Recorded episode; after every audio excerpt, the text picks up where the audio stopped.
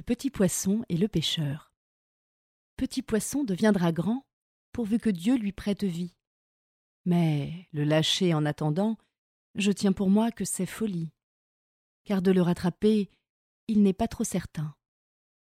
Un carpeau qui n'était encore que fretin fut pris par un pêcheur au bord d'une rivière. « Tout fait nombre, » dit l'homme en voyant son butin. « Voilà commencement de chair et de festin, mettons-le en notre gibecière. » Le pauvre carpillon lui dit en sa manière « Que ferez-vous de moi? Je ne saurais fournir au plus qu'une demi-bouchée.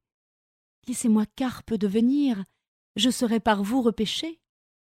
Quelque gros partisan m'achètera bien cher.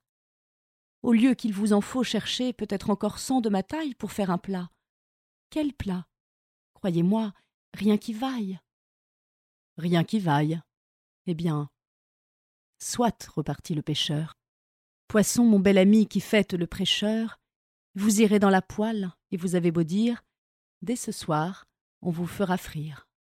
Un tien vaut, se dit-on, mieux que deux tu l'auras. L'un est sûr, l'autre ne l'est pas.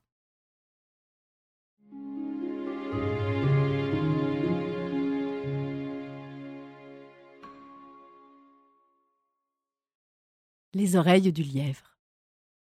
Un animal cornu blessa de quelques coups le lion, qui, plein de courroux, pour ne plus tomber en la peine, bannit des lieux de son domaine toute bête portant des cornes à son front.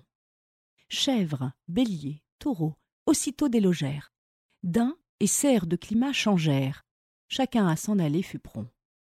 Un lièvre, apercevant l'ombre de ses oreilles, craignit que quelque inquisiteur n'allât interpréter à cornes leur longueur, ne les soutint en tout à des cornes pareilles. « Adieu, voisin grillon, dit-il, je pars d'ici. Mes oreilles, enfin, seraient cornes aussi.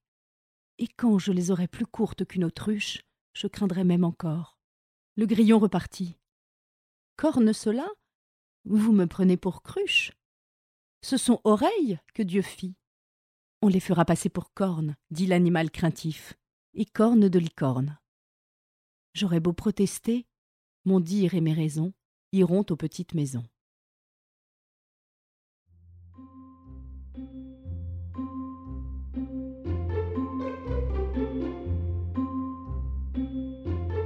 Kodomo, le podcast pour les enfants.